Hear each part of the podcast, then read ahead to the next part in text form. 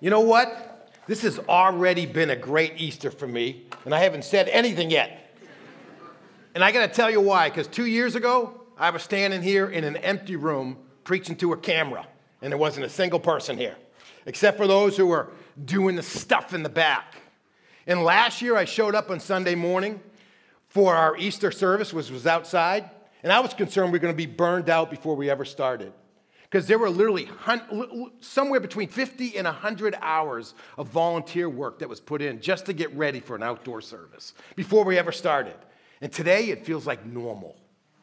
And I just really pray that this will be just a great morning for us as we hear what God wants to say to us about the day that changed everything. The very first Easter, when Jesus was resurrected from the grave. The day that put the good in the good news of the gospel. The day that kind of put the exclamation point on the fact that we really can be forgiven, that our past can be removed from us. We can be dict- life can be dictated by our future, by God's grace, that we can be people who have the presence of God living within us. We can have a new purpose in our lives, and our destination for eternity is heaven. I mean, that's good news. And the resurrection put all of the good in the good news. I, I, don't know if you've ever thought about it, but Easter is really the dividing line in human history.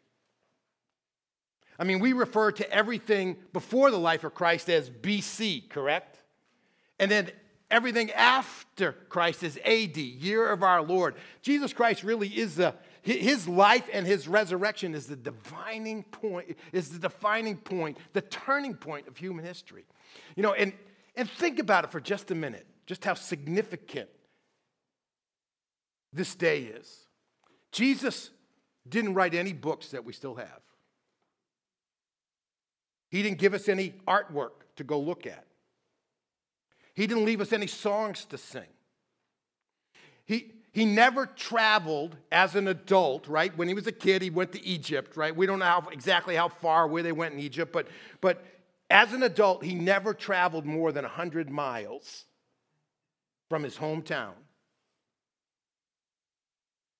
He picked out an odd group of people to be his proponents you would not have picked the 12 disciples, especially Judas, if you were really out to change the world. And yet, somehow or another, when you look at all of that, today, 2.2 billion people on the planet claim to be Christians.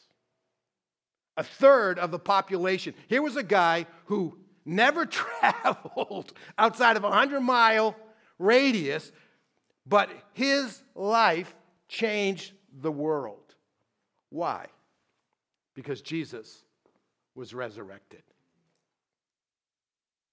What, what puts the power, the good in the good news is the resurrection of Jesus Christ.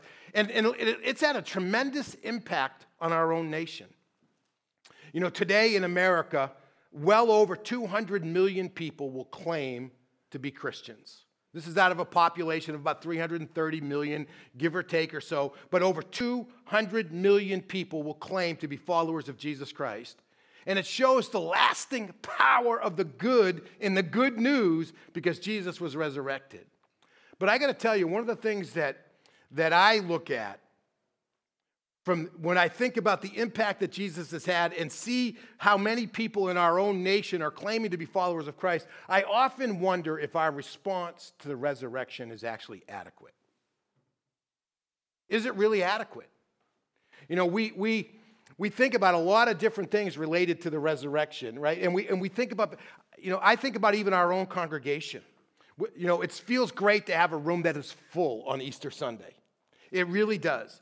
But we, and we're celebrating our 20th anniversary as a congregation. It was April 2002 when we had our very first service, and there were only four or five of us who were really committed to trying to make in this, see what God would do in this ministry. And here we are 20 years later, and when we walk through our database, there are over 4,000 names that we've had some kind of connection with in that journey. Now, some of them came to vacation Bible school and they go to other churches and all that kind of stuff. But somewhere in the midst of there's a lot of people who have encountered the good in the good news, have learned about the, this Christ who has been resurrected, and yet somehow or another it's never really stuck.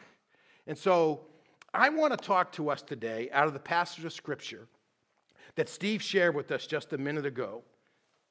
I want to talk to us about what is the appropriate response to the resurrection. If you have a Bible, I'd love for you to turn to John chapter 20 with us. If you didn't bring one, that's fine. There's a chair, Bible underneath your chair, and you're going to find our text today on page 963. 963 if you're using one of those in there. And I want to look at I want to look at three different responses. I want to look at Mary, I want to look at Peter, and then I want to look at John. And and as we look through these, I, I just want to remind us up front their, in, in the case of Mary and Peter, their initial response is going to be inadequate, but there is always grace to change your response to an adequate response. And we're going to see that in John, and it's lived out in the life of Mary and of Peter. And for those of us who are here today, I, I what I'm really trying to, to it, it, just my prayer has been for those of us who have an inadequate response, I pray that God would speak to us today so that we actually move to an appropriate response to the resurrection. And for those of us who are already living in the wake of an appropriate response to the resurrection, I pray that our commitment will grow and deepen as we move forward. Now, I'm not going to take the time to reread all of this for us today. I am going to look back at some passages of scriptures, right? So we have accounts of the resurrection morning in all four of the gospels. And I'm going to draw from them just a little bit. But today we're looking at John chapter 20. One of the reasons we're in the Gospel of John today is that we've been doing a series, and this is kind of like the, the last installment of a series called Closing Counsel, and you can look at it online and et cetera, and I encourage you to do so. But we look at this passage of Scripture, and, and it's Sunday morning. Right? Jesus had died on Friday afternoon. They scrambled to get him in the tomb before the Sabbath started. And then they had to wait. They had to wait. You had this loving group of women who had to wait before they could go and do what they really wanted to do to honor this one that they cared so much about, this one that, that had done so much for them during his lifetime. They wanted to get there. So, as soon as it was possible to safely travel to the tomb, these ladies head out. Now, in the Gospel of John, we're only taught, told about Mary Magdalene, but there are other ladies who were with them. And what happens when they get to the tomb? The scripture tells us in verse 1 on the very first day of the week, Mary Magdalene came to the tomb early while it was still st- dark. And she saw that the tomb, that the stone had been removed from the tomb. So she went running to Simon Peter and, and to John, it tells us. And whom is the disciple, the other disciple, the one that Jesus loved. And they said, They've taken our Lord out of the tomb, and we do not know where they have put him. Mary arrives at the tomb, and, and there's a, the, the, it's, believe it or not, you're going to see in this text, there are three different words for the idea of see. And this is the, the, just the general word called blepo. She, she arrives there with these other ladies, and they look at the tomb, and they see the tomb is it, the stone is empty. They can tell there's no body inside of there. While the other ladies stay there she runs back to peter and john. And, and what we see is that she's just reacting instinctively to what she has seen. She, she's taken all of her experience everything she knows about how life really works and she says the only explanation that fits this the assumptions that drive her to a conclusion are that the only explanation that fits this is that they've stolen Jesus' body and taken it somewhere.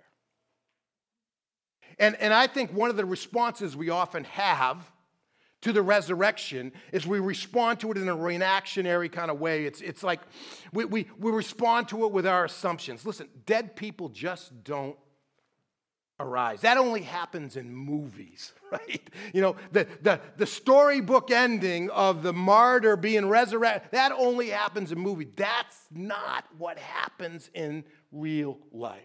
In all of the circumstances, all of the past experiences, the midst of all of her emotion, where she can't even recognize Jesus when she finally meets him in the garden, all this is just pouring in, and she just immediately jumps to this conclusion that they've stolen his body and it's gone.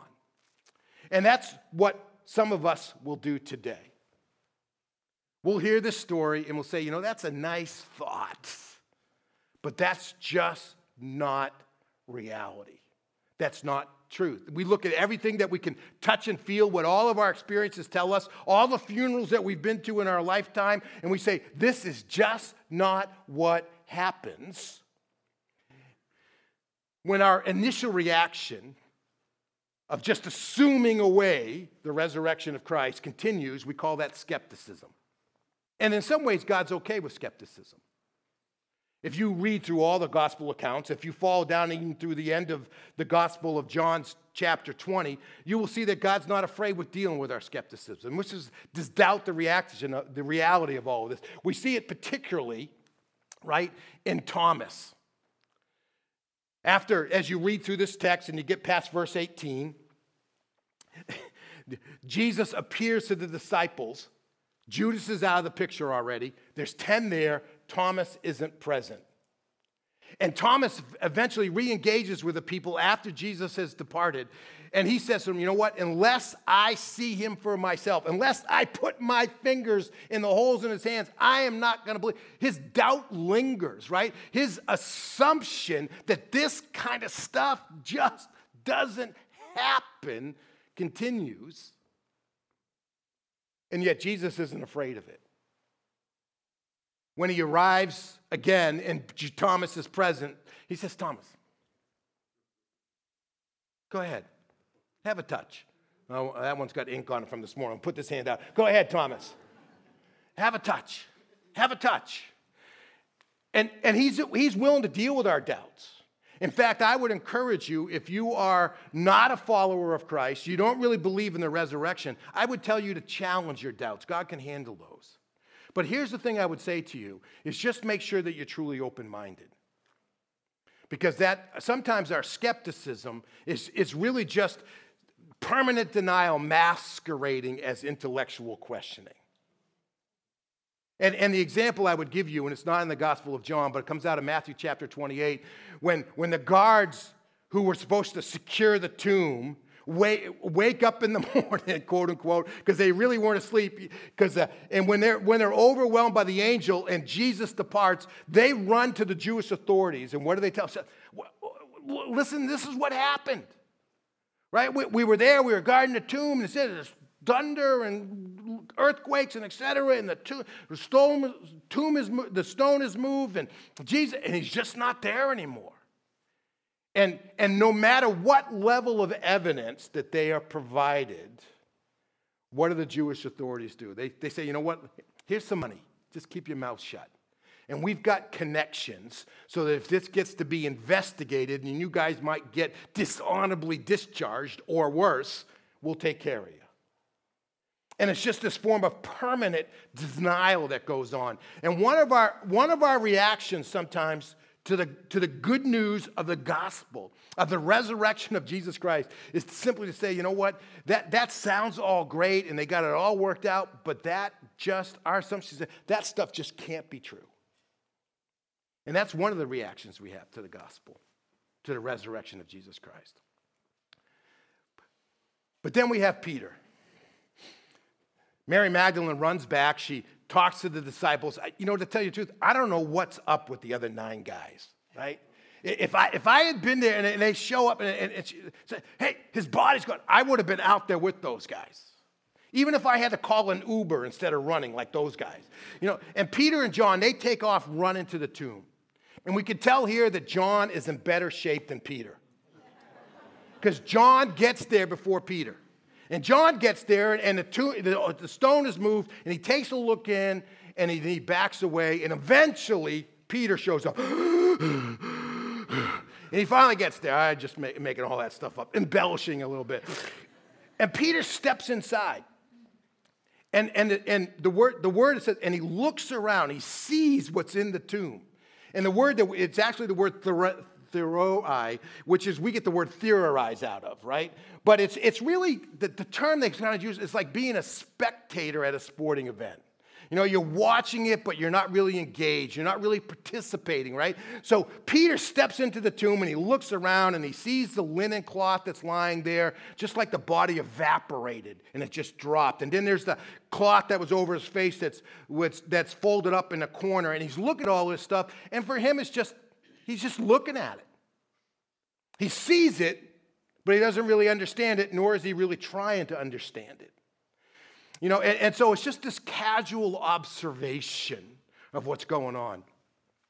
You know, I, just to illustrate the difference between really paying attention and trying to figure it all out. So when, when our kids were playing high school baseball and then one of them played college baseball, when I couldn't make a game and my wife was at the game, I would drive her crazy.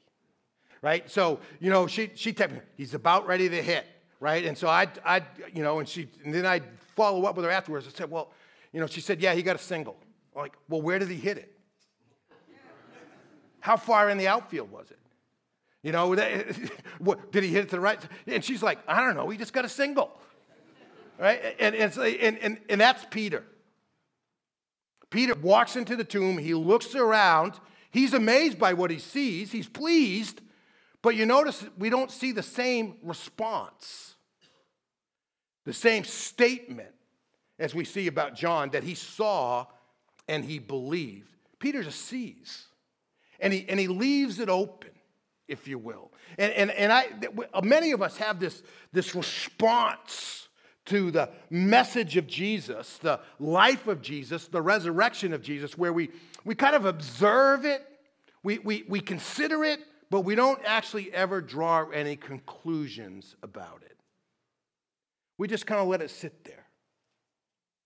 I mean, there might be many in this room this morning who are just in that category. You know, I, yeah, you know, my grandparents really uh, are into church, or my parents are, or a friend of mine, or my spouse, or whatever, or, or, you know, I'd like for my kids to have some foundation, but, you know, for me, you know, it sounds great, but, you know, I'm still thinking about it. I'm still thinking about it. And, and we're a lot like Peter.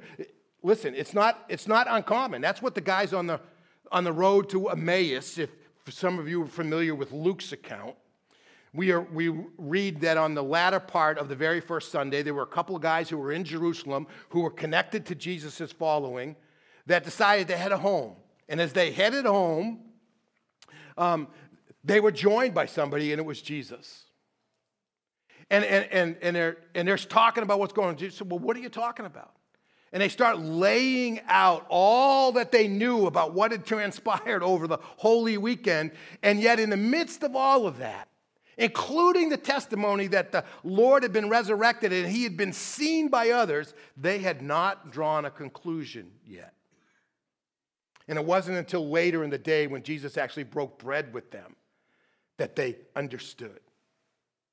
And and one of my challenges to us today, and, and I, I think there's a lot of this in the church today, where what, yeah, we're open to it, it sounds great, etc., but there's other and we just kind of wander around, and we don't actually get to a place where we say, I'm in, I'm all in. We want to keep our options open. Yeah, I love the idea of resurrection and heaven and eternal life when I'm thinking about my own mortality and etc. But when it comes to the way I want to do the rest of my life, you know, there's a lot of parts in there I don't really like that much. And we just want to kind of play our options open. We want to casually observe without really committing. Just like Peter observed what was going on, but there really wasn't any change yet in his faith. And then there's John. John gets there. He arrives before Peter. He steps in and he looks around. And he steps back out and he's thinking. Right? And, and the word that's here means the idea of he, he discerns, he understands, he sees, he perceives. You know, he's standing outside and said, You know, what I just saw in there doesn't make any sense to me. If, if, if somebody was going to rob a grave, why would they leave everything that's valuable behind? I mean, the value was in the linen, right? Remember, Joseph of Arimathea was the one to provide the tomb. We had some other stuff that had gone in there. And, and, and so Jesus, and the value was in the cloth. It was actually one of the major forms of investment in the ancient world was to buy clothes. because they had, they had tremendous lasting value. And, and, and they, why would somebody rob the grave and leave the most valuable possession behind? The spices, right? We, we see other stories in the, in the Gospels where, where a woman pours out a perfume on Jesus and she gets reprimanded because it was worth a lot. Why would they leave the spices behind if they were robbing? It doesn't make any sense. John's saying, what is going on here? And why, why is the cloth laid that way? And why would they steal the body naked, anyways? That would make it even more conspicuous what they were doing. Why, why would they do these things? And he's thinking it through. And when he steps back in and he looks again and he puts all the pieces together, the scripture says he believes. And one of the third responses to what, for Easter for us to the resurrection of Jesus Christ. For, for some of us, we just, we just respond to it with our assumptions. We don't really want to think it through. It's just, it's too good. It's nice fairy tale, that kind of stuff, and, and we'll, just, we'll just take it as a part of our society.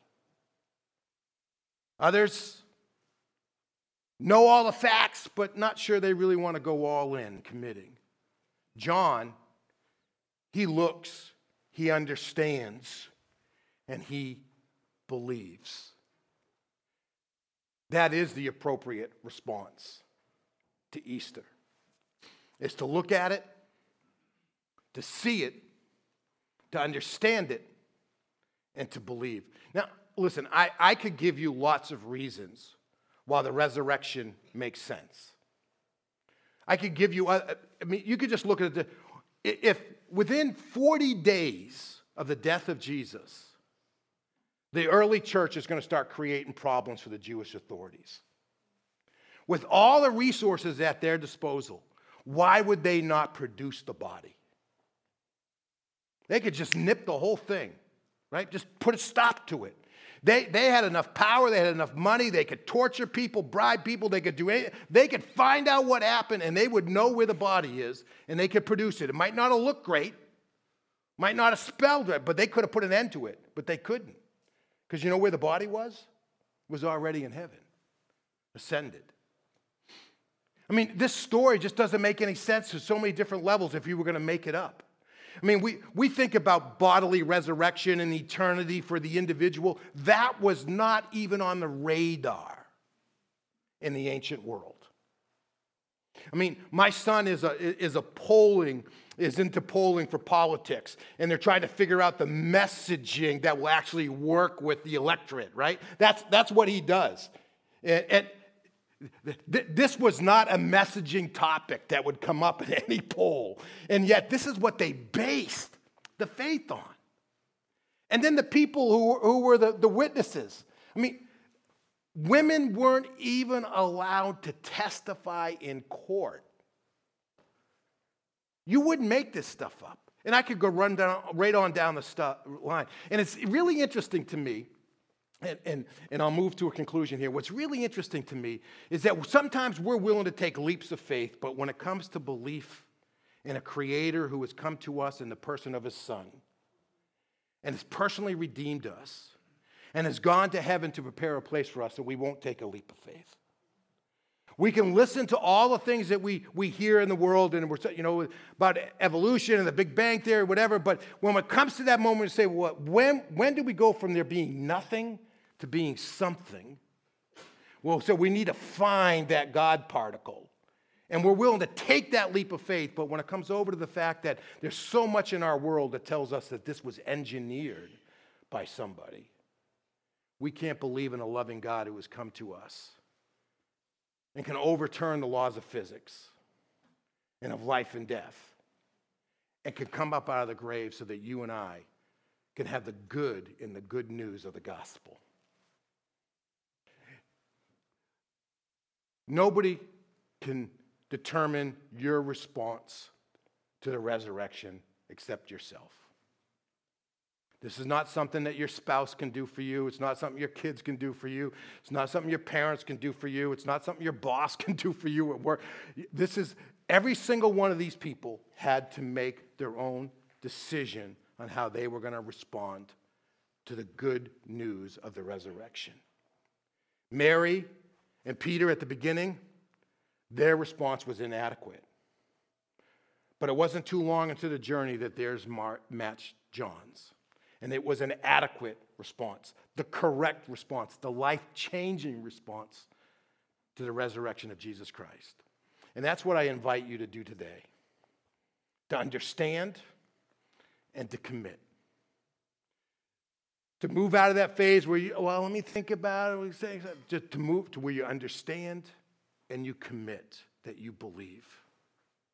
And that response to the resurrection, somewhere along the line, it has to take the pathway of acknowledging the fact that I need to be forgiven because I'm a sinner.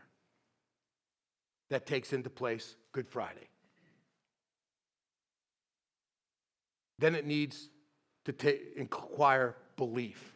John saw and he believed. We have to believe that Jesus is God's Son who stepped out of heaven, became one of us, so that he could be that bridge between us and the Father, so that you and I can have eternal life. We have to believe. And then somewhere in there, through prayer, we have to confess our faith in Christ and commit to following after him. And today, my prayer for you is that your response to the resurrection would be adequate in the eyes of God. And if that's a step that you've never taken before, I invite you to do that today. We have a, a, special resource we'd love to give you. You can just see me or Steve out in the lobby, and we'll get that into your hands and etc. We, we just want you to launch well in this new journey. As you leave the empty tomb, that you've got the right tools to be able to live out that gift. For those of you who said, you know, I'm already, I'm where John was. I ask you today to renew your commitment to following after Christ. Let's pray together. Father, today, I simply ask that all of us who are on this room or in this room or watching online, we would stop seeking the living among the dead. Father, that we would understand that we're not trying to master an idea, but we're trying to build a relationship with a Savior who's been resurrected. Father, give us an adequate, overwhelming, sufficient response to the resurrection of Jesus Christ. To see, to understand, and to commit. For I pray in Jesus' name. Amen.